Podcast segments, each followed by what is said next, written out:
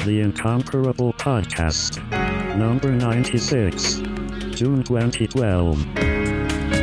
Welcome back to The Incomparable Podcast. I'm your host, Jason Snell, and I am here with three lovely panelists to talk to you about the Hugo Awards. This is something that we've done, I think, all 3 years of The Incomparable's existence. We're going to talk about the books that were nominated for the Hugo Award this year. The Hugo Award is an award bestowed by science fiction fans on the best novel and also various categories of short stories and TV shows and movies and things like that. And I've always sort of treated it with some degree of reverence because I sort of had a quest to read all the Hugo winning novels. And for the last few years, I've read all the nominees and I voted in the Hugo Awards because although I sort of treated the Hugo Awards as the Oscars of science fiction, in many ways, it's the People's Choice Awards of science fiction, in that anybody can pay to be a voter and then vote, and that explains perhaps the quality of some of the selections. But be that as it may, we are going to talk about it because it was always a way for me to get some books that I could read, and you read the nominees. That sounds like a perfectly good idea. I questioned this idea this year, but I still read them all, and I'm joined by people who've read various combinations of honored sci-fi books this year. First up, the man who reads everything, my partner in crime when it comes to discussing a book called Deadline that will be coming up. It's Scott McNulty. Hi, Scott. Jason, I blame you for making me read another book by Mira Grant. I'm sorry. I blame the voters. I swear it was not me. I didn't want to read it either, but I did. Just like you, because we are committed to the incomparable. I do it for the people. Yeah, that's right. It is for the people. It's because we love. Exactly. So also joining me today, you may have heard him murmuring to himself in the background there. It's Glenn Fleischman, who also reads many things. Hi, Glenn. I think you were hearing me breathe deeply. That was that's what you heard. It's some oxygen before we get started. It's always a good idea. That's right. Jason, I appreciate you do this every year. I call this, it's Hugo Remo is how I think of it. Okay. It's because I read Mo books this way. It's huge going away reading moment. Exactly. Something like that. Also joining us, our other panelist is the great and powerful Monty Ashley. Hi, Monty. Hugo, girl. Oh, no. Wow. No. Monty wins. Good night, everybody. And everybody else loses, but Monty wins. Yeah. So I guess I should start by saying that we kind of called some of these books in progress. We did an entire episode of The Incomparable about George R. R. Martin's A Dance with Dragons, pop culture phenomenon, the Ice and Fire books, and the HBO series, and we did. So we can't pat ourselves on the back too much, but it did get nominated for a Hugo Award. I find this funny since it's this fifth book in an impenetrably long book series. So I pity the person who tries to read all the Hugo nominees and hasn't read all the books that lead up to this, much like I pitied the people who tried to read Cryoburn, having not read the 18 previous Miles Vorkosigan books. But them's the breaks. Sci-fi people love the series. Cryoburn is probably easier to get into than A Dance with Dragons without having read the previous volumes, because I think she does a good job of kind of making them a little bit self-contained. Yeah, and Dance with Dragons is just it's the next 1,000 pages. Exactly. I am surprised anyone thought A Dance with Dragons was one of the best 5 novels of the year. Well, that seemed to be the consensus of the podcast episode we did too. Is that there were good parts in it, but there were also parts we didn't really like. And I thought it was better than the previous book, and I really liked the Theon Greyjoy stuff that's in it, but it was a middle chaptery kind of setting things up and moving some stuff along. And I'm trying to remember, the other thing that bugged me about it was this sort of unnecessary cliffhangers, where there were some cliffhangers where you're like, you're going to resolve that in one chapter next time, and it's not going to be that big a deal. And so why are you even? We're coming back. We've read this far. We're going to read some more. Why do you need the cliffhanger? But I don't know. So Monty, do you kind of go along with that? You read A Dance with Dragons, right? So no. You're only finished book 2? Yeah, I finished the second book. Am I the only one here who read that book, Ben? Yes. I've read it. Oh, Scott read it. Remember, I've read all of them. Oh, you read it. You read everything. You read everything. Do you remember any of it, though? I do. I think the Reek stuff, like Jason said, was fantastic. Yeah. I do find it... I don't find it puzzling that it's been nominated, mostly because of the juggernaut that is the Game of Thrones right now. Sure. Especially since people, like everybody, is reading these books now. I was at a potluck a while back, and one of my friends turned to me and said, "Hey, Scott, have you read any of these Game of Thrones books?" And I said, "Let me tell you something. I read them before they were cool." Ah. And well, he was not impressed. And then he tested you by asking you what happens in them, and you couldn't remember. So. And I have no idea what's going on in any of them. And then I had another person at the party said, "Oh yeah, my mom is reading those books." No longer cool. Like, okay, now we can no longer read them. That's right. We can't read them. It's out. We're out. The coolness has evacuated. Well, you know, I enjoyed parts of it, and other parts were fine. And I'm kind of committed to that series, so I was happy to get another installment. And but it is funny that the stuff that I think sticks with me the most is the Reek stuff, and also. You know, maybe some of the stuff with, I don't know. I mean, it's not sticking with me that well, is it? If I can't remember. No, the guy who's like the maybe another heir, and he's got his whole like he emerges from out of the the boat on the river and all of that. That was kind of interesting, and the whole journey of on that boat with the various strange people that are on it out in the east. But you know, I don't know. Yeah, Who do we really need yet another person playing the Game of Thrones? It's also funny. It's, you know, whenever you guys talk about George R. R. Martin, like I gave up on him in the 1980s. I'm like hipster giver upper on Martin, so I know he's incredibly popular right now, but I found his style sort of unreadable back then, and nothing I've heard since has made me want to devote the 7 or 8 years necessary to catch up on this whole series. So. Yeah, let's talk about Wild Cards right now. Yeah, I gave up on Wild Cards after like the 8th book. So, but those came out faster because he enlisted other writers. But I did like Wild Cards, though. I liked it a lot. Yeah. But it seemed like it had really good ideas and set up a lot of stuff and then kept going on and never really got anywhere. No. Well, I mean, you sort of got the sense, I guess they're rebooting that, but you sort of got the sense with Wild Cards that, you know, there was nobody really in charge, and it was just he and his friends kind of playing around with stuff. And so there wasn't like any ultimate storyline that was going to happen. It was just, let's just play around in this world. Yeah, so. It's just I always thought he was sort of second or third rate in the scheme of like interesting people to read, but he's prodigious. He's a working writer. He's sort of pulpy, right? And I mean, I always respect someone who produces, even if they pander a little, as long as they do the thing they want and people like what they do and it's not horrific. I mean, people certainly do like it and it's fun. So like, I'm not going to criticize him for that. I just never liked his writing. And so whenever he gets nominated for something like this, I'm like, yes, the popularity contest, people are all reading it, and thus they nominate it because it's the one thing. It's the only book, you know what he does? He prevents anything else from being nominated because it's the only book some voters can get. Exactly. Thank you. Yeah. Thank you very much. Yeah. So. No, although I'll just say it's not the worst nominee. So there you go. It is not. Ooh, a teaser. It is far from the worst. Moving on. Yes. We should talk about. We also devoted an entire show to Embassy Town by China Miéville.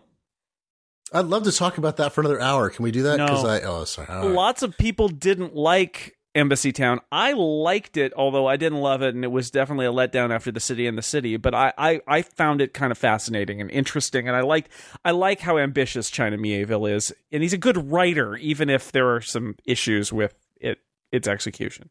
Should we do a little capsule summary? Because not everyone will have read all these. I mean, you sort of covered that with Dances with Dragons. You know, the Embassy Town it's kind of a sprawling novel, but it's a woman who she's supposed to be a navigator to help move ships between stars. It takes a while to move stuff. There's some interesting stuff that's, of course, abandoned later about what the space is like between worlds. It's the strange hyperspace, kind of twisted space that they have to navigate. Which is really kind of cool, and they introduce it for a while, and then that's gone, and there's some interesting things about interstellar commerce that are actually sort of cool, and there's robotics, which is sort of cool, and there's an alien species that's very hard to talk to on this planet that Earthlings have sort of settled a little bit of with permission of these alien bug-like species. Right. They're in the Embassy Town on this alien planet. The humans are there. And then they teach the aliens bad ideas and everything goes awry. Well, so without going too far down, and I know the reason I like this book is because I was a communication major, and not the kind of like TV and radio kind, the social science human communication kind. And Monty is rolling his eyes because he knows about the UCSD comm department. Anyway, Monty, were you a comm major too? No, I was a literature major. Oh, good for you. That was smarter. And so you can appreciate the literature aspect of a book like this. But, I liked that it was really about, like, miscommunicating or weird ways of communicating that aren't human. And the aliens had this strange way of communicating where everything was referential, and they would make new references. And it was a little like a really super highfalutin version of that Darmok episode of Star Trek: The Next Generation, where they speak in metaphors, but less fun.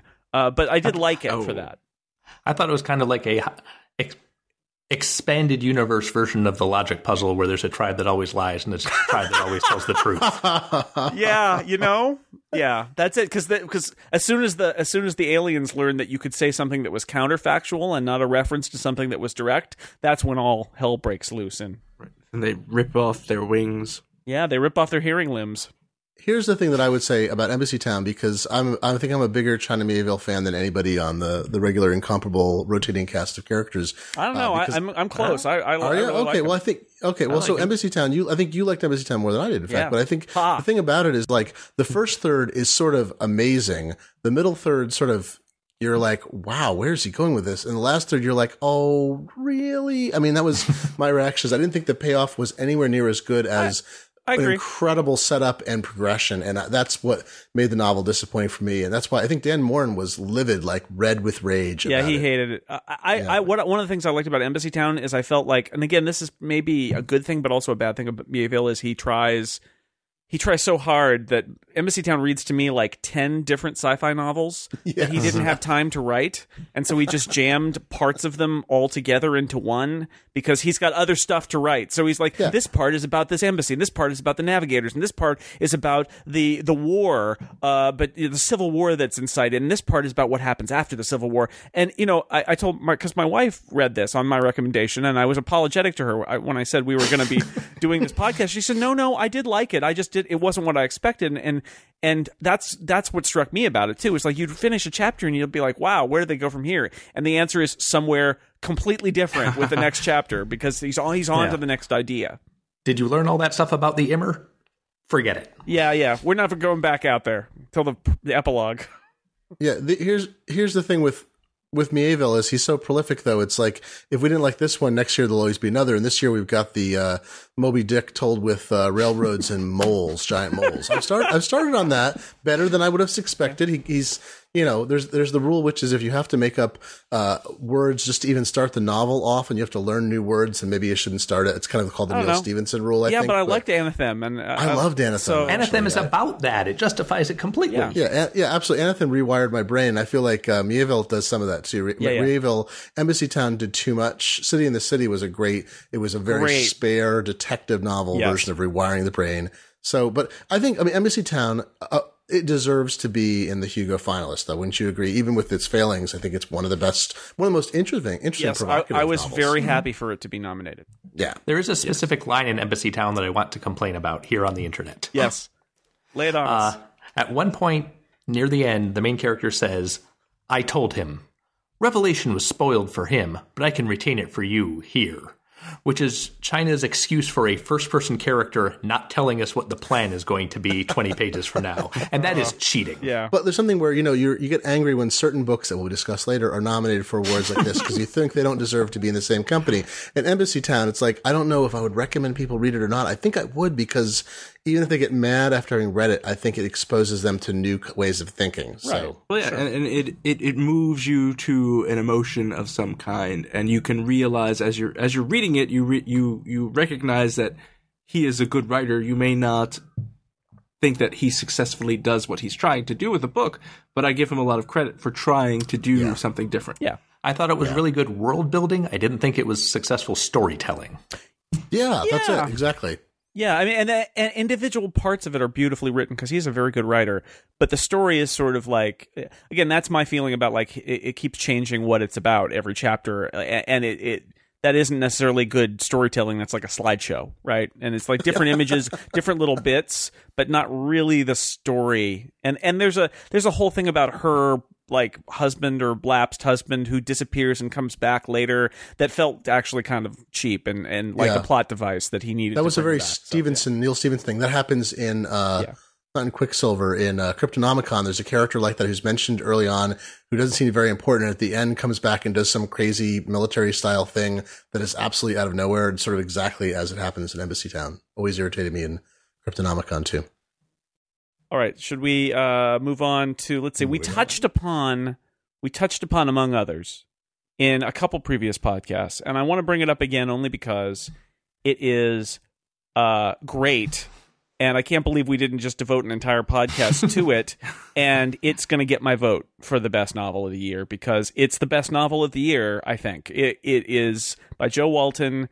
It's a story about a girl who is Welsh, and she is in a school, a private school. She's been taken away from her mother's family to her father's family. Her mother's family is Welsh. Her father's family is English. She has never really known her father, but she's taken away and put in this school in England, and she's lonely, and she's starting to meet friends, and she's reading, tearing through the science fiction in the library. So it's about science fiction. But what's funny about it is it, like the George R. R. Martin book, is actually a fantasy novel because her mother and her family are like witches, and there's this thing with spells and fairies, and she has to go back to Wales and fight the fairies, and you're wondering, is she crazy? Or is she really reading sci-fi while living in a fantasy world, which I think is really what it is. But it's so great as a coming-of-age story and a love letter to kids who are socially maladjusted and are finding escape through science fiction, and also meeting friends, because there's this book club that kind of shows up where they discuss science fiction. So it's about us in ways too. I love this book. And she's such a great writer. Yeah. It's about how science fiction gives her a family of friends, which is not only the way a lot of older science fiction fans like me feel, but it's the way a younger science fiction fan wants to feel. So it really spoke to me, although I wonder how good a book it is if you don't recognize every single title as she goes through it. I missed half of them, honestly. I haven't read a lot of the canon of sci-fi, but I knew enough to be like, oh, she's going through the canon. And when she would hit a book that I have read or I know about, I would perk up a little. But for me, it was like I knew enough about it to get through it. I didn't need to relive those books that I read. So it worked for me, even though I haven't read a lot of that stuff. We were just a few years behind when the book was written in terms of probably reading this kind of stuff. I started reading science fiction pretty seriously, probably right around then or a little later. And I was often, because I'd buy used books or what have you, I was always maybe a few years behind. So what she was reading, and the book takes place in 1979 and early 1980, right? Goes over the new year. What I think I read, not exactly in the sequence, but a lot of that, because it was all contemporary, even if it was, from 4 years before, you work through stuff, and she's reading stuff that goes back even a decade sometimes, or the revelation. There's a great bit where she's like, oh, James T. Chiptree, one of my favorite authors, will someday do a podcast about, he's a she, and that great revelation. And she sort of even comments on how people reacted to that as that was happening contemporarily. Yeah. I have fond memories of going to the library, and there's a librarian, there's a school librarian in this who ends up going to the town library. So the libraries figure in, and I went to the library, and I literally went through every sci-fi book in the children's section. And by the time I got through with that, the librarian said, there's a whole adult sci-fi section upstairs. And I was like, what? I want to go to there, right? So it was so that I had that fondness too, that, she's having a hard time making her way in the world, and she's reading these books and meeting these people, and that's all great. And then meanwhile, she's grappling with her mother casting spells on her, and the fact that she has to go back to Wales in order to fight the fairy ghost people, which is like, that happened to me too. So I did not really identify with that part. I mostly assumed she was crazy. No. Jo Walton, I saw an interview with Jo Walton, and she said, I am outraged that people think she is crazy. She is not crazy. That is actually happening. Yeah. Which made the book a little less interesting to me. But I still think it is fantastically written. As you read, you wonder for a while, and then I finally came to accept. It's like, no, this is real. In the terms of the book, it's totally real. it's the matter of factness is why people think that is that it's addressed. It's just part of her life, and she knows some people can't see it, and she can, and there's shades of it for different people, but it's just, that is the warp and woof of that universe. And it's, so it's not told as this, ooh, fairy, whoa, la, la, la. You know, she makes fun of herself. The main character makes fun of herself in how she even, in how ridiculous it is. And she's like, maybe Tolkien knew, fairies. Maybe he actually knew them, because gosh, some of the stuff they do is so close, but it's like he made up the words they say because they don't really talk like that. And he wanted to give them, better presentation. Right. I also think that it's gotta be, in part, this book is about the weird interface between fantasy and science fiction. And I mean, it's purposeful. She's writing a fantasy novel in which the character reads science fiction. I think that's interesting I think a lot of her readers who are wondering if she's crazy are people who are maybe a little more predisposed to sci-fi and a little less to fantasy. And that's kind of funny, right? I think that's true. She didn't just read science fiction. She read the Zelazny Amber book. Well, that's true. That's true. She read part of Heinlein's Glory Road before pitching it aside in disgust. All right, fair enough. But she's reading all the genre stuff, and yet she lives in a world where there are fantasy elements that are absolutely real. That's true. And I think that certainly it helps if you are a sci-fi fantasy fan reading this book. But I think if you are someone who grew up reading anything, it is such a great book, and you will really identify with the main character, other than the whole fairy thing. That it is just a very satisfying book. And I've said it before, but I think Jo Walton is just a fantastic writer, and so I think that in my blog post that I wrote about the Hugo nominees, I said that Among Others is this year's Dervish House, in that I think it should win, but it is not going to win. It's rather lovely is the thing about it, is you read someone who writes like this, and I think that's true with Dervish House as well. It's not work to read the book. She sucks you into the world she's painting, and you're in that girl's life. And when things happen that are unusual, it's just part of what's happening. It's just beautiful to read. It's just, she also, I think, captures the ordinary human interactions in the middle of all the nonsense that's going on. And she does that thing I love, that any science fiction or fantasy author does, which is sets up expectations and then knocks them down through fantastical elements that are well integrated. So you think of her father as sort of a sad sack who's under his sister's thumb. They have the money, but as it goes on, and should we spoiler horn? I don't want to give anything away. I don't know. Yeah. The small spoiler, the fact that the sisters turn out to have maybe some witchy powers without fully understanding themselves, even that they do, and that the father is actually being, sort of essentially mystically compelled to be under their thumb, to do their bidding so they don't have to deal as much with the world. I mean, that's a little beautiful thing where she then, her relationship with her father shifts a little from sort of disgust to more pity. Mm. Can I bring up one other thing from the book? I don't mean to dominate discussion of this book, because you all love it too. Go ahead, Glenn. Go ahead. Right. Well, so the best thing in it is she introduced the concept of fantasy retcon. Don't you think? The whole business about magic doesn't work generally. Magic doesn't work about making something happen going forward. It works by changing all the past events necessary, including making people be born who weren't born before, in order to create a scenario. Well, right. She feels that what's happened is the culmination of everything that's happened in her life is the result of spells to culminate in getting her where she needs to go. Right. Which is an interesting way of looking at it, whether that's completely crazy or not. It's fascinating. She doesn't know, and the fairies sort of imply that they sort of don't have a, necessarily, they're like, okay, we need you to be here, so we cause, and she's like, did they change the school vacation schedule for all schools in Wales and England in order that I could be here in time to meet them? And then she gets disturbed about the book club. She's like, remember the book club's, the guy who works in the library is sort of rude to her and cold the first week. And then 2 weeks later, he's lovely and mentions a book club they have. And she's thinking, did this 60-year-old woman who's in the book club, would she never have been born if I didn't need the book club to exist? Very, very good concept. I think it's got a great chance of winning, because the Hugo voters are people who go to or have memberships for Worldcon. And in many ways, this book is a love letter to science fiction fandom. So I think it's going to do really well among that populace. And Jo Walton is a very respected. I mean, people do love her, and in the sci-fi and convention going community. So she's not like some kind of outsider person either. So, and she's also out there, cuz she blogs regularly on tor.com. She actually has done a chapter by chapter analysis of the Patrick Rothfuss books that we've talked about on this podcast, The Name of the Wind and The Wise Man's Fear, where she's blown my mind by doing some various kind of connecting the dots of the things in the Rothfuss books. So, she's out there and she's active in writing about this stuff too. So I think she's got a fighting chance, and I think there may be backlash against George R. R. Martin. So, but one last Jo Walton thing. After reading Among Others, which was my first Jo Walton book, I then read three more in short succession: Farthing, Halfpenny, and Half a Crown, which are fantastic. She calls it her Small Change trilogy, yes. In which it's an alt history that is disguised. The first book, at least, disguised as an Agatha Christie novel, and ends up being much more like 1984. Yes, and it's fantastic. Yeah.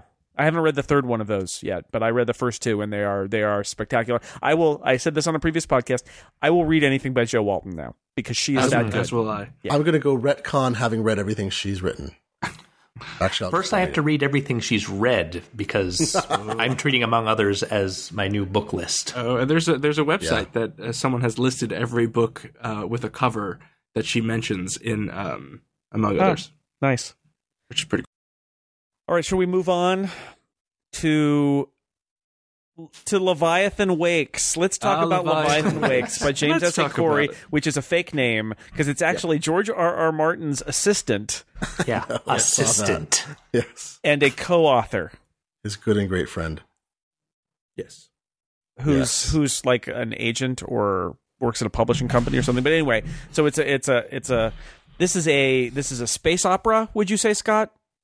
I would say that, well, this is a, so it's interesting. It is kind of a space opera. I would say it's a small scale space opera because it's within the solar system. It's like asteroids and moons. Exactly. And so it's not really, when you think space opera, traditional space opera, it's kind of, galaxy spanning and there are huge numbers of spaceships. And that's not really what this book is. It's, they are within the solar system.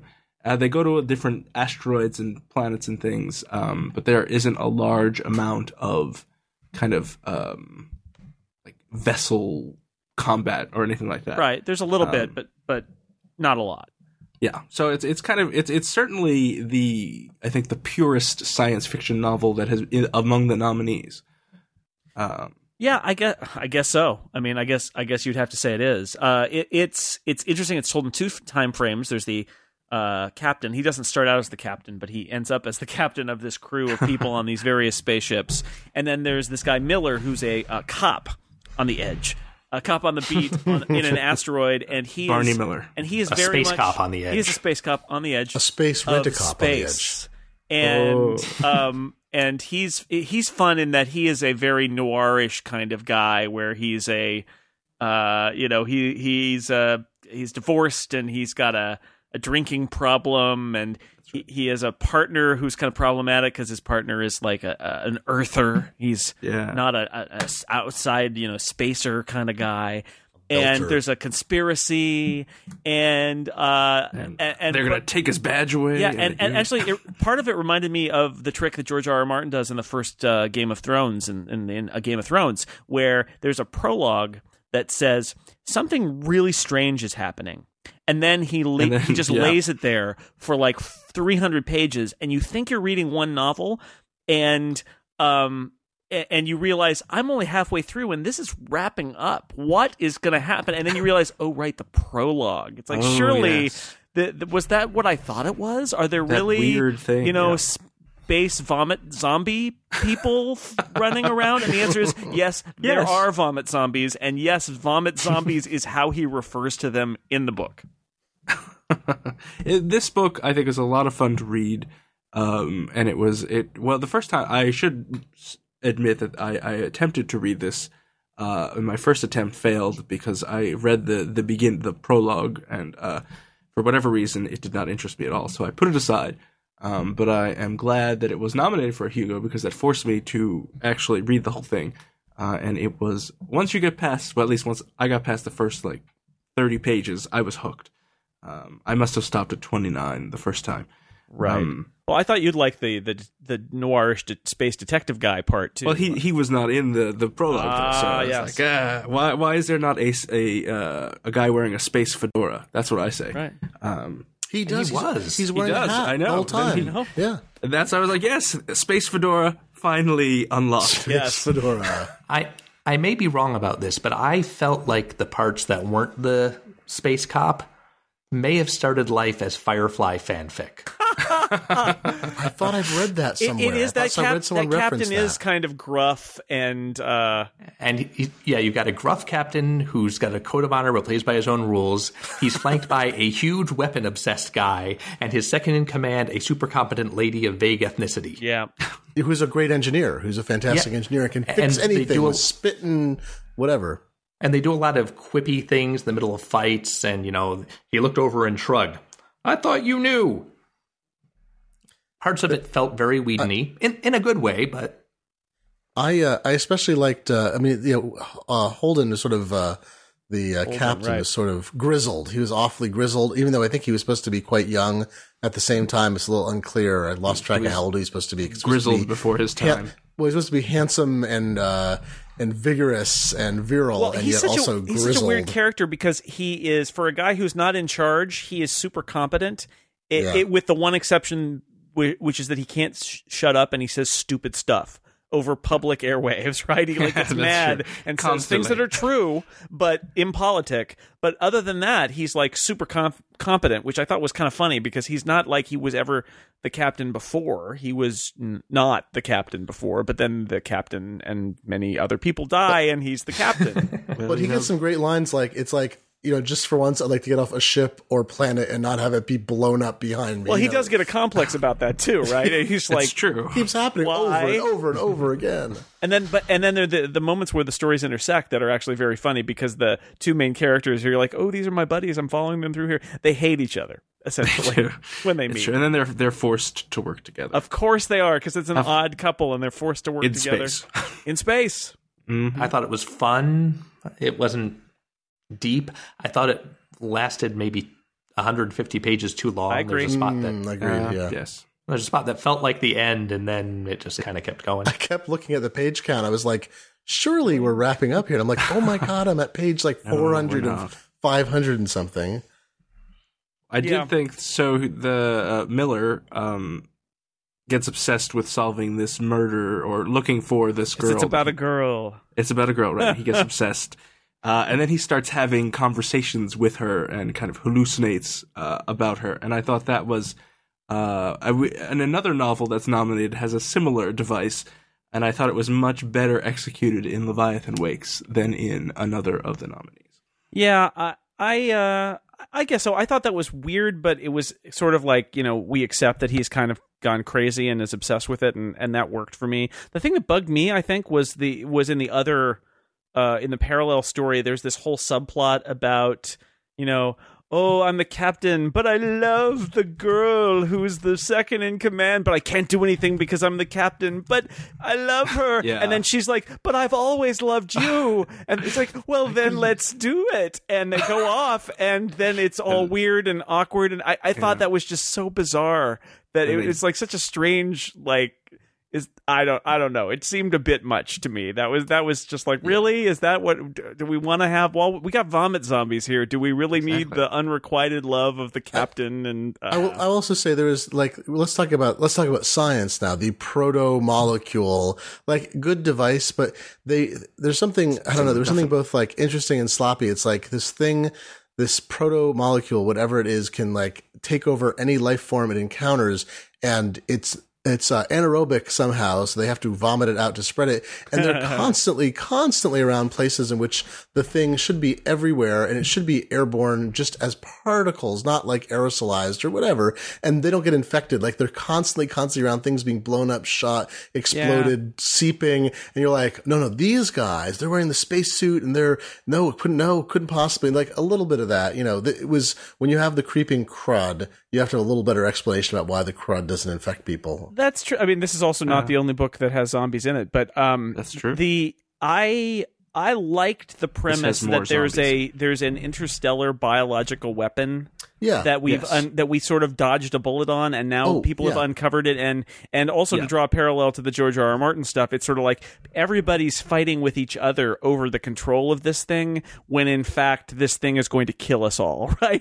Right, it's true. It was a little Aliens-y with the bioweapon. Yeah, I wanted to say it was like Whedon meets Alien, but then I realized that happened in Alien Resurrection. Right. I love the scene. I love the scenes where they basically have this plan where they're going to kill everybody on the one asteroid in order to test out this thing, and they throw them in like the radiation. And that leads to a funny thing where our guys get dosed with radiation at a fatal level if they don't get help, and they're not sure if the ship is still there, and they have to get through all of the series of things. And I thought that would make a good, I mean, that's like the thing you put in the movie, right? It's like a nice set piece that they go through where they think they're going to die, and they're trying to get out of this asteroid that essentially everybody in it is going to die because they've all been infected. I thought that was kind of cool that the villains of the piece, the corporate villains, of course it's a corporation, that's very Alien too, actually, are sabotaging this in order to test out this terrible thing that's going to kill all of humanity.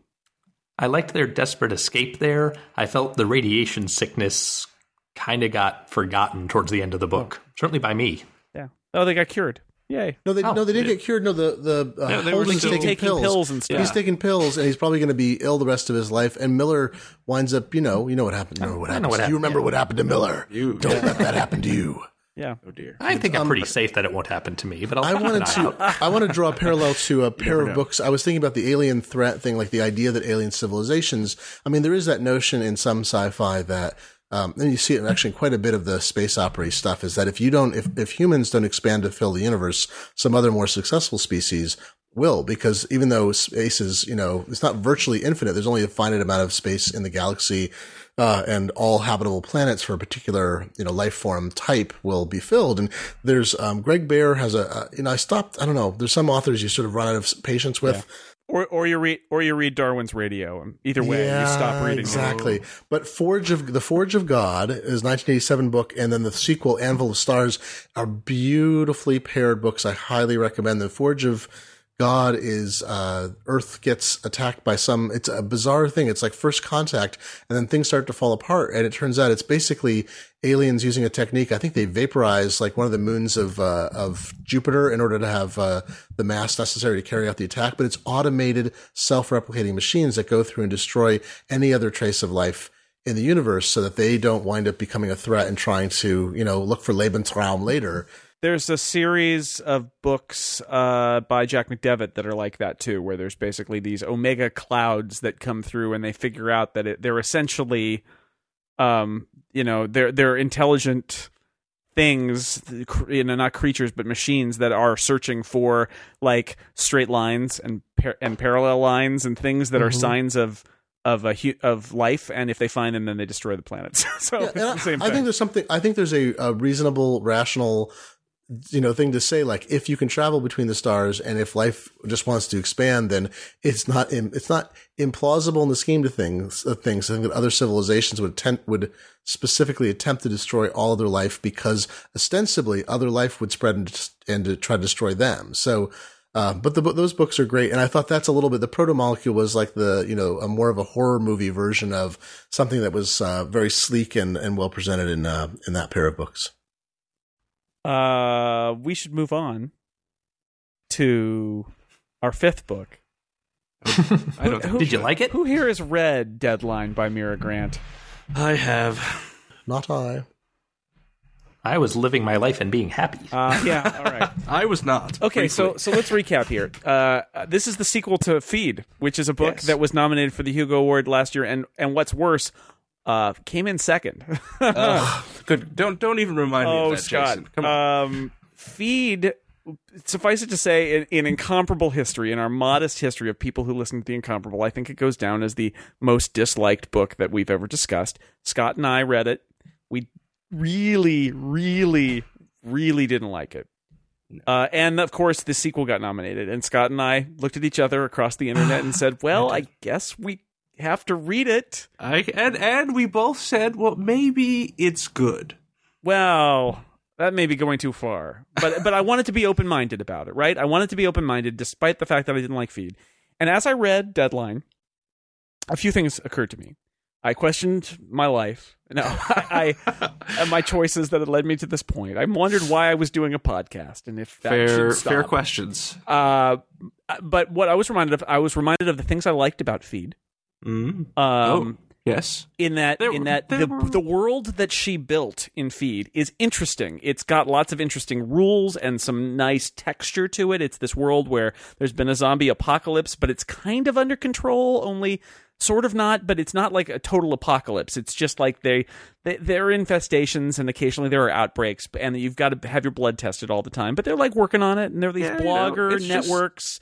And they broadcast their blogs and their videos, and you know that all. I liked that part of it. I didn't. Don't want to really say her world building. I mean, I guess her world building was good. The way she explained all of the stuff that she built into the world was really clumsy. The writing style really bothered me, and then there's some terrible characters in Feed that are just telegraphed villains and things like that. So as I read, I was reminded of the good and the bad about Feed. Yes. And the best thing about Feed, so this is a spoiler, so if you haven't read Feed and you want to read it, you should not listen to what I'm about to say. Right.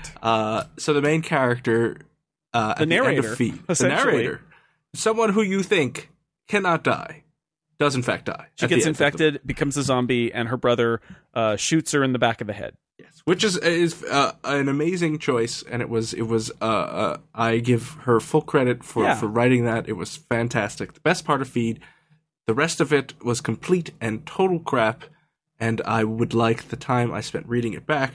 Yeah. But instead I've read the second one. Yeah. So Scott, what? Let's see what we can agree on here. I thought this was a better book than Feed. I will agree to that, although very low bar. Yeah, well, it is a low bar. So here's the thing. I feel like she did there isn't a stock villainous character like the conservative Republican vice president guy who had a mustache and did twist it. It's true. I thought that was better. I thought that General Snidely Whiplash. She didn't do what she did in the first book, where literally, you know, you'd be in the middle of a conversation and then she'd go away and tell you about her world building for 4 pages and then come back to the conversation. I felt like she set the world up, and she did a little, you know, and what she did drop in was not as kind of painfully inserted. It was a little more natural. That's true. And teacup bulldogs, very cute. Yeah, right. Which is all part of the thing that's the episode that we discussed. It was called Zombie Marmaduke, because the idea is that if dogs get too big, then they go into they become zombie dogs. So you can only have tiny dogs, tiny animals, tiny dogs. Yeah, yeah. And so some other things. So the main character's brother is the narrator for this. We have this story where they are discovering that there's a conspiracy, a vast zombie-related conspiracy in the CDC. Ooh, the CDC, they're bad. CDC. I've never trusted the CDC. No, you can't. They say they're going to cure us of things, but don't believe them. Don't believe them for a minute. So, you know, I read the whole thing. I got to the end and I didn't die. I thought... you know, I thought some of it was interesting. I thought some of it was bizarre. We had more of this very strange. I mean, the brother and sister were adopted, so they're not genetically related. No, and yet she won't come out and say that they basically had sex with each other, and it's implied. But they are the amount of mooning that goes on about over one another and about him, about his dead sister, is bizarre and uncomfortable. Disturbing. And then there's a scene in this book in which he is. So this is we're going to spoil this book. Yes. So if you want to read this, just stop listening now and never come back. Never come back. Just stop listening forever, because you should not read this book. But if you do and you don't want to be spoiled, you should stop listening now.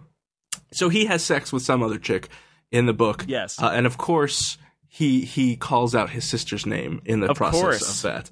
Which is wrong on many levels, because A, it's cheap, and B, it is disgusting. So I was both disgusted and appalled as a reader and as someone who writes, in that she used such a cheap and predictable thing. Yeah. You know. So also, I gotta say though, there's this affectation. There's only one Pokem with a stick in this.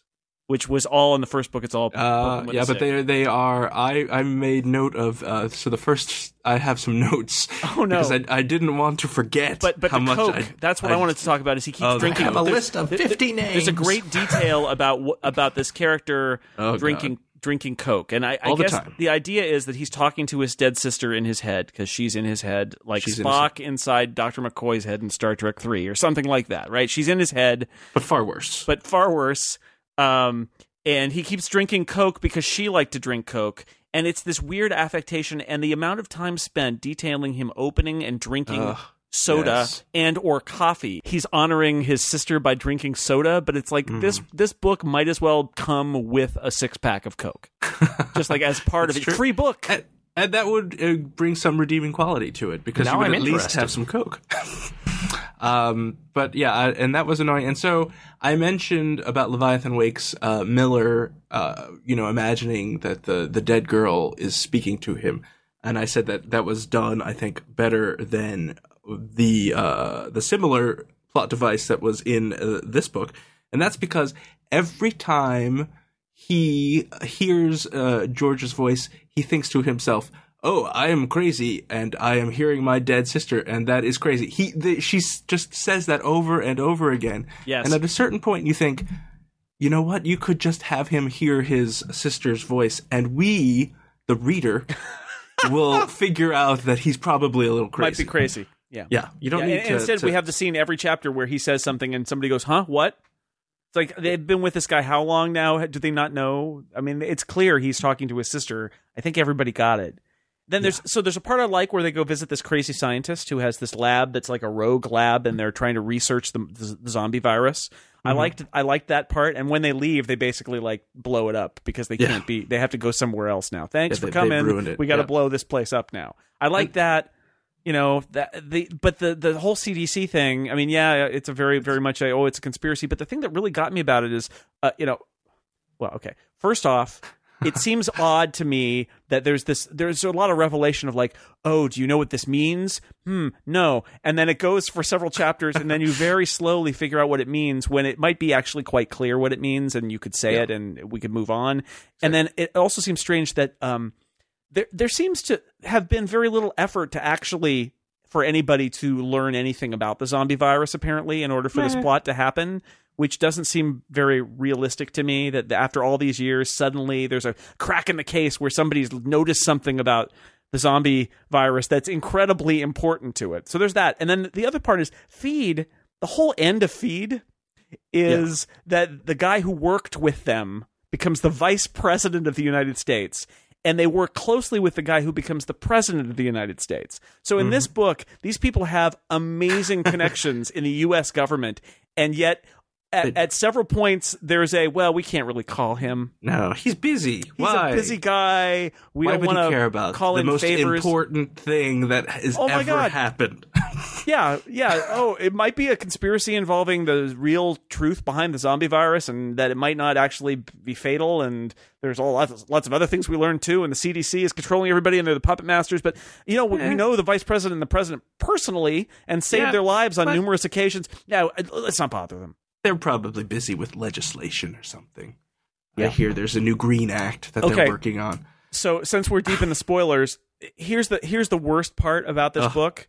Which is, I like the fact that he talks to Georgia, his sister, because it's like, well, I killed her in the previous book, but I'm gonna have still her. She's still in it, right? You can remember her, and he's internalized her, and that's interesting. And even though I think it was ham-fisted, I thought it was a good choice and a good way to bring that character back. Right. And like I said, I like the world, but the end of the book is. Because we've been set up because the one character comes to them and she's supposed to be dead, but they found her clone. Oh, and I will tell you, once I heard the word clone, I thought, man, she is not going to do this, is she? And the last chapter of the book is that the dead character from the first book, Georgia, wakes up in like the CDC and is alive. And that's So bold, you threw the ebook across the room at that moment, didn't you, Scott? I got this book from the library because I refused to pay for it. So I got it with my Hugo nomination payment. So I got to read it. I was hopeful that it would be better, but I was certain. Well, it's better. It is better. That's true. It is better. And We should point out that, you know, we criticize these things, and I'm sure she worked very hard on it, and it shows that she loves this universe. And she has a lot of fans. She has a lot of fans, and so I appreciate her effort, but I do not appreciate the final product. No, So Scott, I was trying to think, because this has become sort of famous that we don't like these books. I was trying to think about why I don't like it and why other people like it, and because it's fascinating to me that she has a following. It got nominated for the best novel 2 years in a row. This series has gotten nominated. So why she has a following? She kids like zombies. People like zombies. People do like zombies, and she really likes zombies. The setting is fun, right? Yeah. There's this kind of wacky bloggers and zombies, and it's an interesting combination that you haven't seen before. Another thing about the setting. Go for it. So the whole one of the main premises of the book, right, is that the mainstream media is ineffectual now. Nobody pays attention to it. It's all bloggers. Bloggers are cool. Everybody gets their news from bloggers. We are hit over the head time and time again. Bloggers are where you get your information from, because the mainstream media is no good, right? If they exist at all. I mean, if they exist at all. And then, so this thing happens, and there's this big, like, cloud that's turning people into zombies, right? And the main characters are a group of, like, the most world-famous bloggers, and they are sitting in a house watching the mainstream media cover the biggest story that's happening. And I was like, what? That's the outbreak on? Of the, yeah. Why aren't they reading blogs? You have to be consistent with your own. No, they're watching TV. They're watching TV. It doesn't make any sense. All right, so I don't know why I'm talking like this. I don't know. So I'm trying to understand why people like it, and I think it is the setting and the concepts involved, and it's fun and all that. And then I was trying to think, why don't I like it? And as I'm reading it, I'm thinking, okay, what is it about this that bugs me? And you know, in the first book, it was some of the cardboard characters, and there are a lot of cardboard characters in this too. Mm-hmm. Some of the dialogue is, I mean, it's really clunky. Mm-hmm. And I think bottom line is I don't like her writing style. I think her plot is kind of bizarre and not very good. The dialogue isn't very good, but the world is interesting, right? And I think so. I think the success of these books has a lot to do with interesting world and a few kind of dynamic characters at the center, the brother and the sister, and they're fighting for, you know, what's right. And, you know, and as far as I know, this is like the Citizen Kane of zombie fiction. There are not a lot of great, I haven't read a lot of zombie books, and maybe this is among the better of the zombie books. But that's the thing that really I noticed about it is that I don't like her writing style, although I will say I think it's better. I think that it's better than in Feed. So it is for what it's worth, than Feed. But I don't think it's a good book. I don't hate it with the fire of 1,000 burning suns like I hated Feed. It's probably 500 burning suns for me now. Yeah, it's fewer burning suns that I hate the book with. But I will say this, if this wins the Hugo Award, then next year join us for our Nebula Award podcast, because I'm going to just give up on the Hugo Awards. I completely agree. Well, we just have the Incomparable Awards next year, that's all. Yeah, there you go. And that's I will nominate Mira Grant next. No, book 3 is out now. Where I want to know how it ends. Clone. No, what happened with the clone? Send in the clones. Maybe they'll call the president in chapter 1 and solve the. And then it'll be done. Yeah, it just end. You know, it's I don't know. It works for some people, and that's great. I don't really understand why, other than that maybe just the setting is fun. But it for me, and you know, I read lots of different stuff. I'm not a snooty. Like, oh, well, it must be beautiful art for me to read it. It's just, I just don't think it's very good. So, anyway. I read lots of novels that are just fun, and obviously this is what this novel is supposed to be. Yeah. It's supposed to be a fun story, right? And my other problem with this book is, and then I'll stop. Yeah. Your other problem, you're saying? So the whole thing, right, zombies, it's a big deal, right? They're an important part of this world. And how many zombies are in this book? Probably like 2. Where are the zombies in this stupid book? Yeah, that is my problem. They have the zombie outbreak at their headquarters in Oakland, right? Yeah, at the beginning. Which get firebombed at the very beginning. And then lots of crap happens. And then there's the zombie attack when he's like on the road or something, right? Yeah, but they don't really do anything with those zombies as far as she didn't want to pay for all the zombie extras. He drives away. Costs. It's a very low zombie ratio. If I were no, you know, it's a lot. They're in. It's like they're in a house. They're in a lab. They're in that house. Like, in that house a long time. Getting groceries, also drinking coke, and getting groceries from the store. I mean, making there's a whole thing about them. Is this a sponsored groceries. Book? Did I miss something? Is Coca-Cola products the sponsor? It may be. Who knows? And that was fine. You know, drink Coke. I like Diet Pepsi myself, but hey, whatever. But I think that.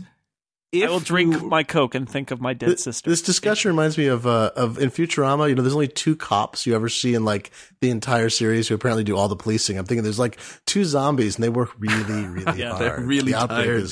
They're dead on their feet. Yeah. So if you like zombies, you may not like this book. If you like if you like future blogger government conspiracies involving virology. The methods of transmission of various viruses, and also occasionally rapid cloning of people into adult bodies, which is completely impossible. I love that. Anyway, it's got that.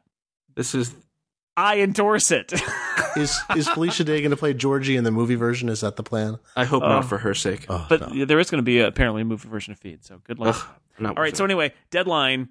I will be rating that 6th on my ballot, below no award.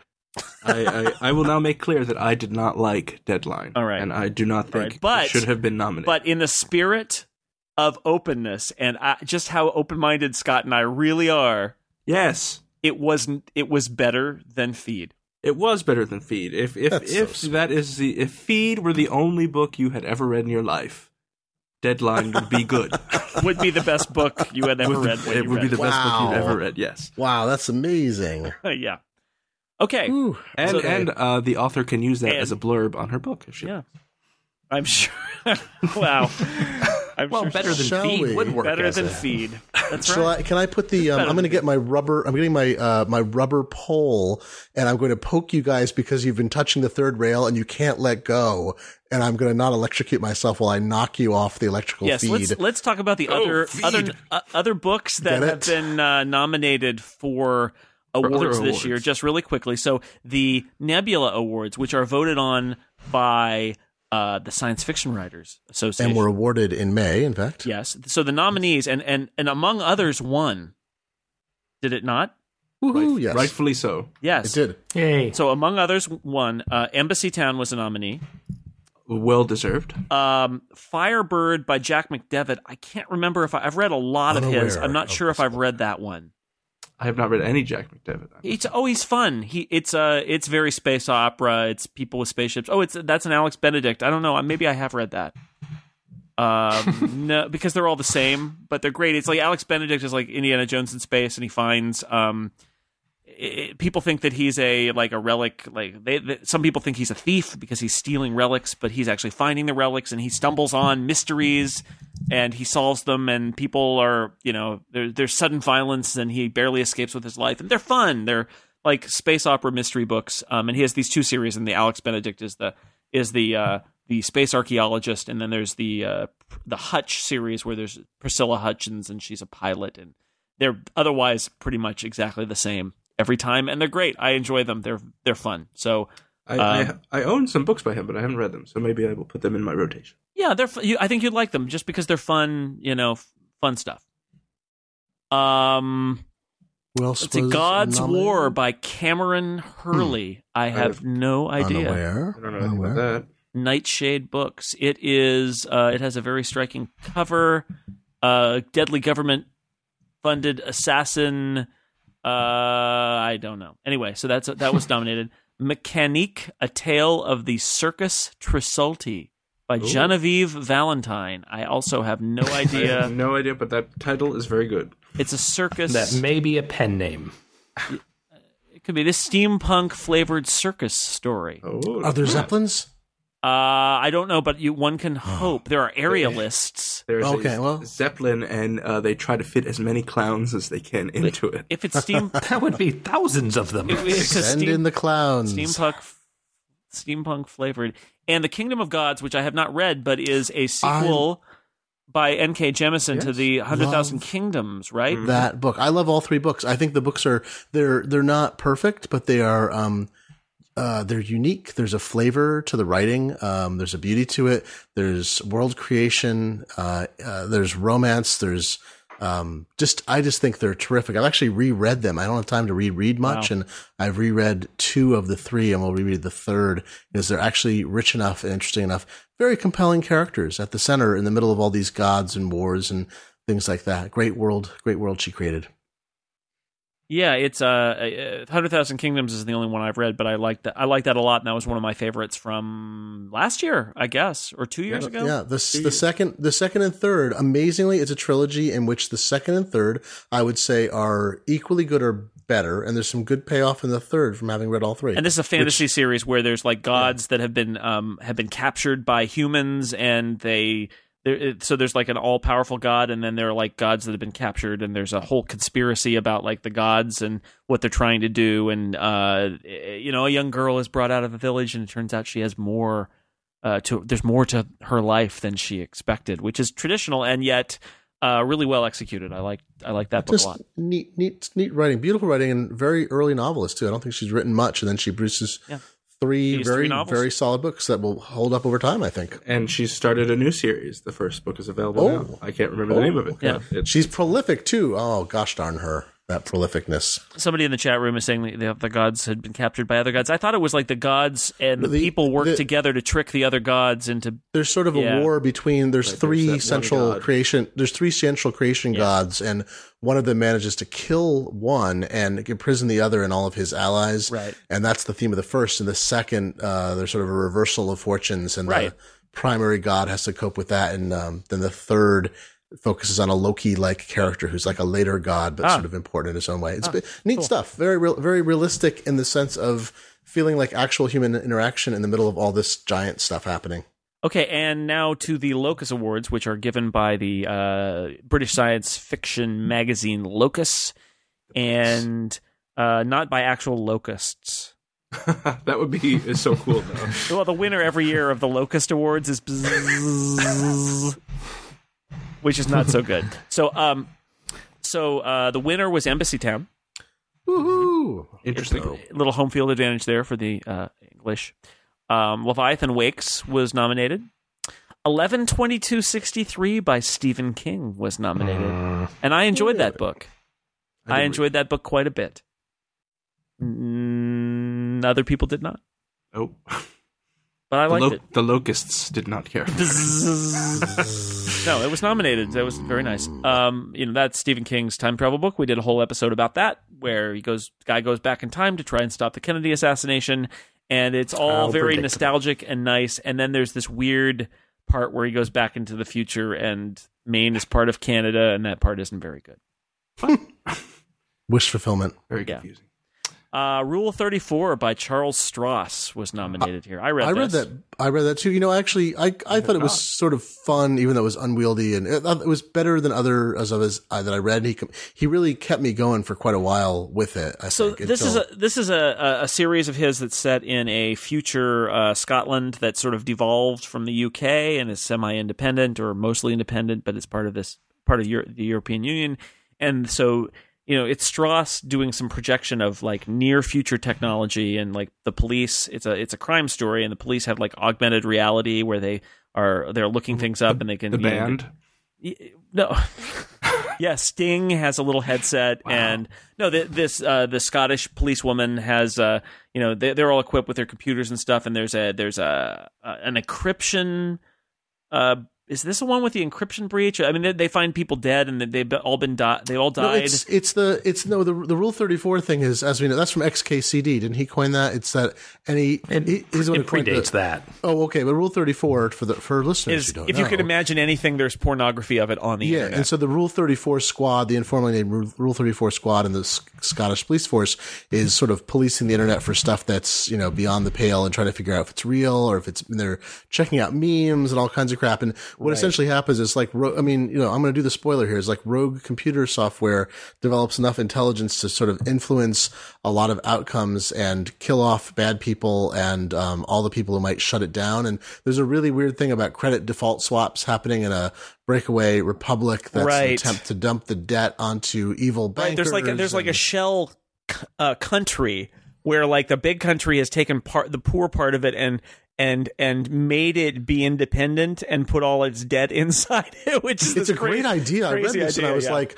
why has this not happened yet that some country's done it? And then they all vote for being merged back with the big country, shed all the debt, and the country is solvent again while all the bankers take it in their shorts. It was a revenge fantasy against bankers. And there's a really cool villainous character who we follow, who like is killing people, and he's really messed up. Like he's a very disturbing kind of character, but fascinating in his own way.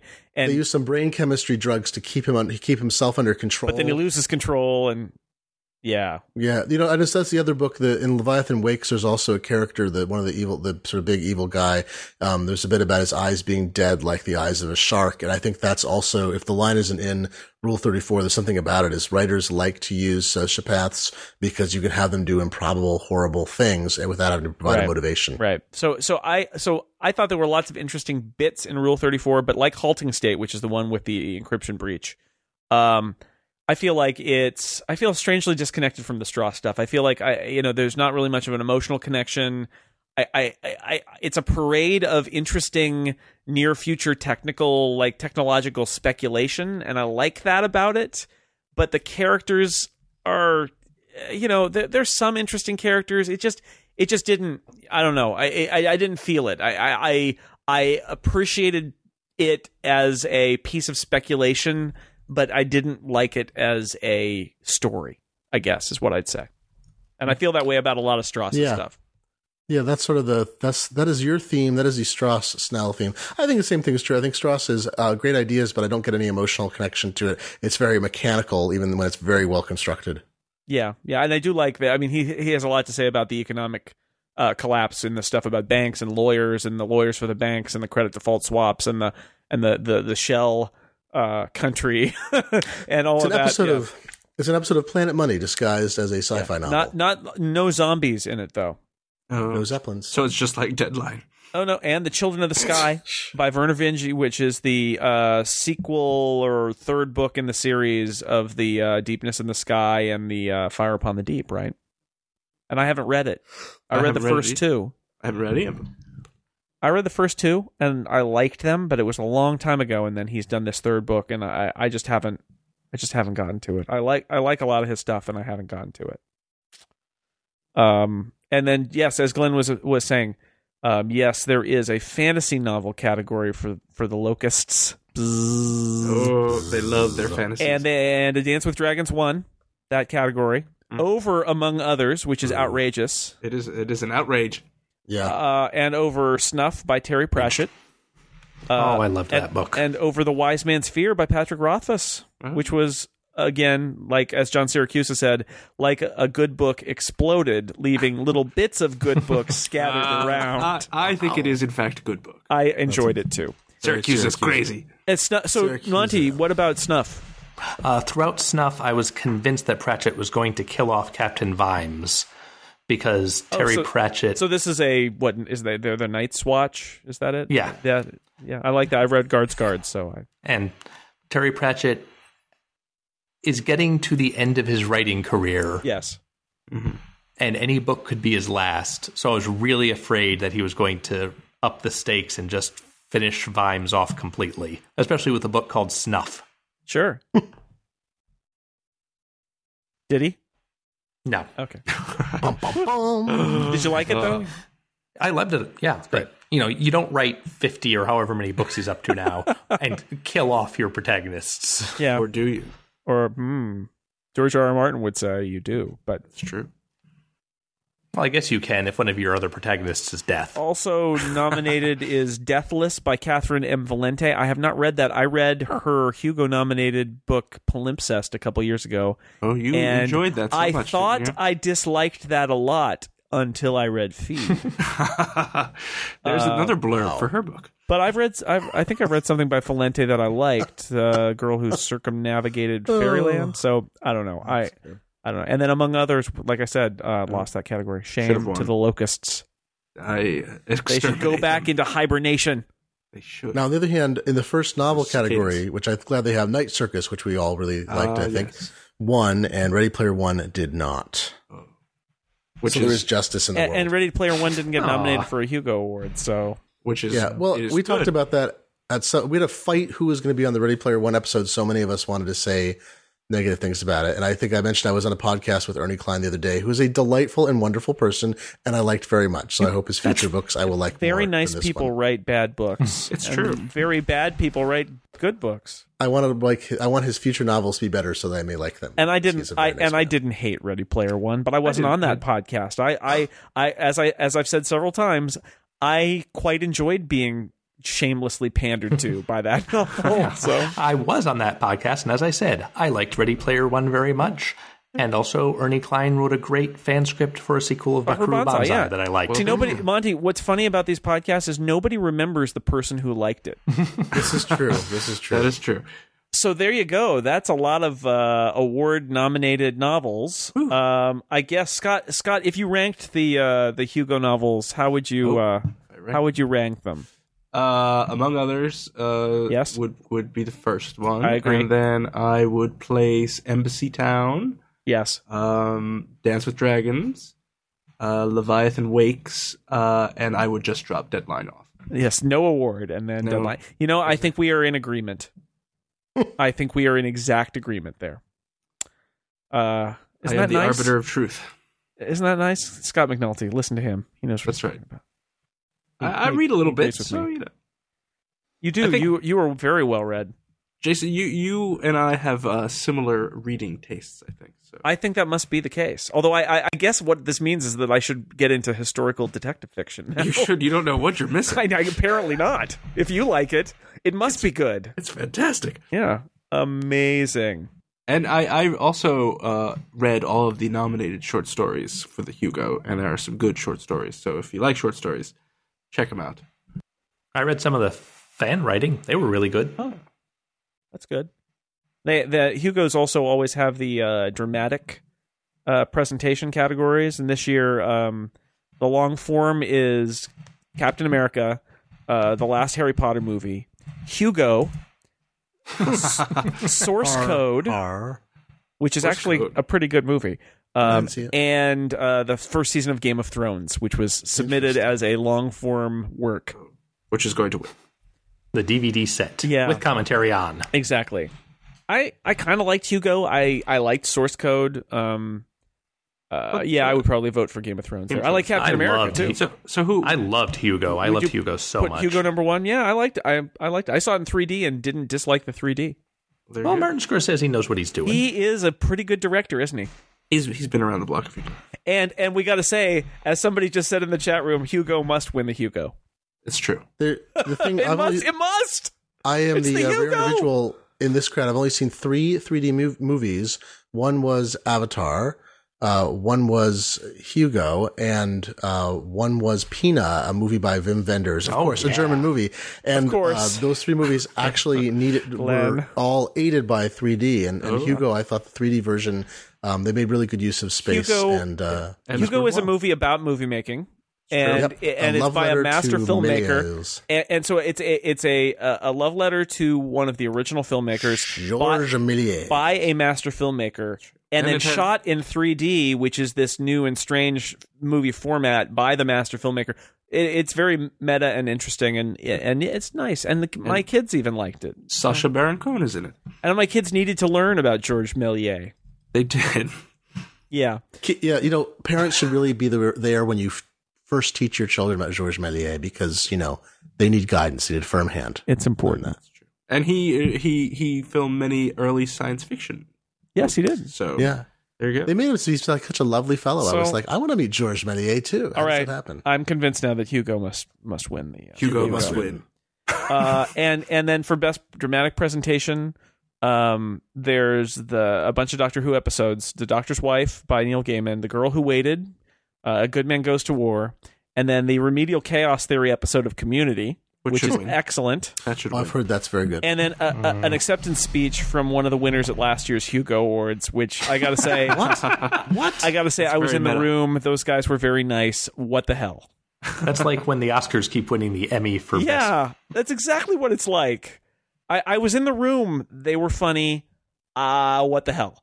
So if I voted in this category, I it would be a tough choice between Remedial Chaos Theory and The Girl Who Waited, which I actually think was the best episode. Neil Gaiman will probably win because everybody loves Neil Gaiman, and I love Neil Gaiman too. But you know what? I think The Girl Who Waited was a better episode. So it was a flip between the two. The Doctor's Wife was a total celebration of the whole Who history universe, and The Girl Who Waited was a great original spare drama that used the actors exceedingly well. So different kinds of things, but both excellent. I did not like that Community episode. I thought it did very little to expand on the idea of alternate realities, which I've seen a million times.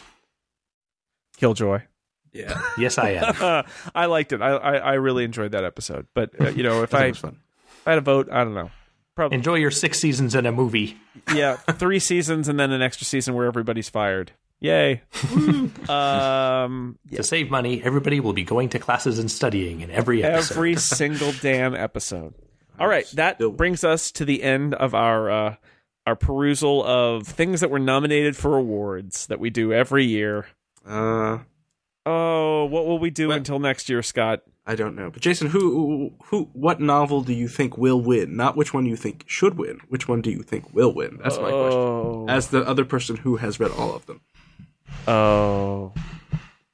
You sound so sad. Oh my goodness. I'm gonna say George R. R. Martin is gonna win. It's almost certainly, don't you? It was from the number of voters who are gonna vote for him the reason that they have been reading all the novels all along. Yep, that would be my guess as well. But my hope is that Jo Walton will sneak in there. And, of course, my fear is that it will be Deadline. Yeah, that will be unfortunate. But yeah. Well, obviously, we can retcon it later and make it all work out. Yes. Sure. Well, if Jo Walton's book doesn't win, then it will be because the fairies had to set up the timeline so that it didn't win. We should say, we need to have the Incomparable winners, whatever, after all the awards are over, we pick our own winners and award our Incomparable awards to them. Yeah. The Martin's novels have apparently never won a Hugo. Well, it may be one of those Lifetime Achievement Award kind of things. Mm. Yeah. And the even though it's a fantasy novel and it's sort of a sci-fi category, a Harry Potter novel won at one point, and I think was one of those kind of tips at the camp. Oh, Scott is disgusted by Harry Potter. I am. So shouldn't we wait till the last novel? I mean, we'll all be dead by then. For the Lord of the Rings style salute, yeah. Well, they want to give it to George R. R. Martin while he's still alive and writing novels and claims to be finishing them before everybody is. And I have to feel like we've reached the kind of the height of the crazy popularity of the Game of Thrones. I could be wrong, and it could get even crazily more popular. But I think maybe... How could it be? I don't know. I don't understand how it could, but... Broadway. It would seem that by the time the next book comes out, the show is going to be probably winding down. And that seemed to be... I think while the first season was very popular and a new book came out, I don't know if they're going to beat that for the height of hype. But we could be wrong. That show is exceedingly popular. So it seems like the existence of the show means he has to hurry up and finish the series because they're not just going to stop production on the show. He will run out of things. Yes, very, or they'll just very much start writing their own story. Well, they might diverge, and then George R. R. Martin's last book will just be a novelization, which would be they're going to go True Blood on this and just completely diverge. Yeah. No, I'd like that. I'd like him to have it, the last book just be as seen on HBO. That would be so great. This is just a novelization. And it has to have a crossover with Beauty and the Beast. Yeah, brilliant. All right, this was great. I'm glad that Scott and I got some of our rage out, and then we appreciated many other books that were good. Yes. So that's good. Ragecast. And I highly recommend, I'll put them in the show notes. I'll put links to the other episodes where we discussed some of these novels in more detail for those who want to go back. But this was great. So I'd like to thank my guests. Glenn Fleischman, thank you for being here and being so well-read. Thank you. I'm 3/5 well-read. Thank you very much. But the right 3/5. It is. Yes. Well done. Monty Ashley, it was great to have you on and talking about books. This was cool. We had you on for the Game of Thrones thing, but it's nice to have you back and for you to be so well read as well. It's great. I read all of those books on a cruise ship 2 weeks ago. Wow, ew. That's the way to do it. Good job. That was the Joko. No. Was that a Wizards of the Coast themed? That was the Magic the Gathering cruise, which is not an official Wizards of the Coast event, but did have many Wizards of the Coast employees. All right. I see. That's pretty cool. That's pretty cool. Geekiest cruise ever. And strangely, Jonathan Colton was on it just as a participant. No. It's a magic. And Scott McNulty, of course, my partner in choosing good and bad novels and reading them. Thank you so much for being back and helping me through my trying times with Deadline. I blame you, Jason. I blame you. It's my fault. Again, like I said, I'm rethinking my priorities in life of why am I doing a podcast where I'm reading books like this.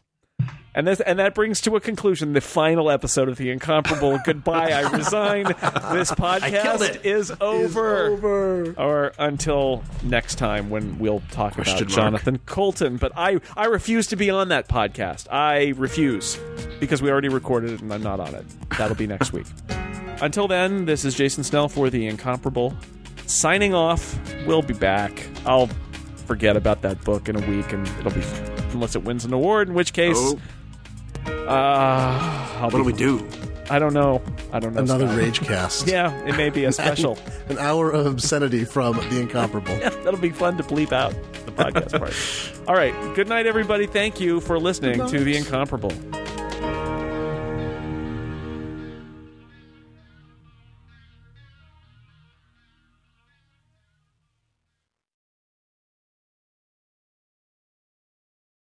I'd like to thank Monty for suggesting Zombie Marmaduke in the chat. We can't name another episode the same thing. That would be awesome. But it was a Zombie Marmaduke 2 Electric Boogaloo. I did that to prove I'm still paying attention.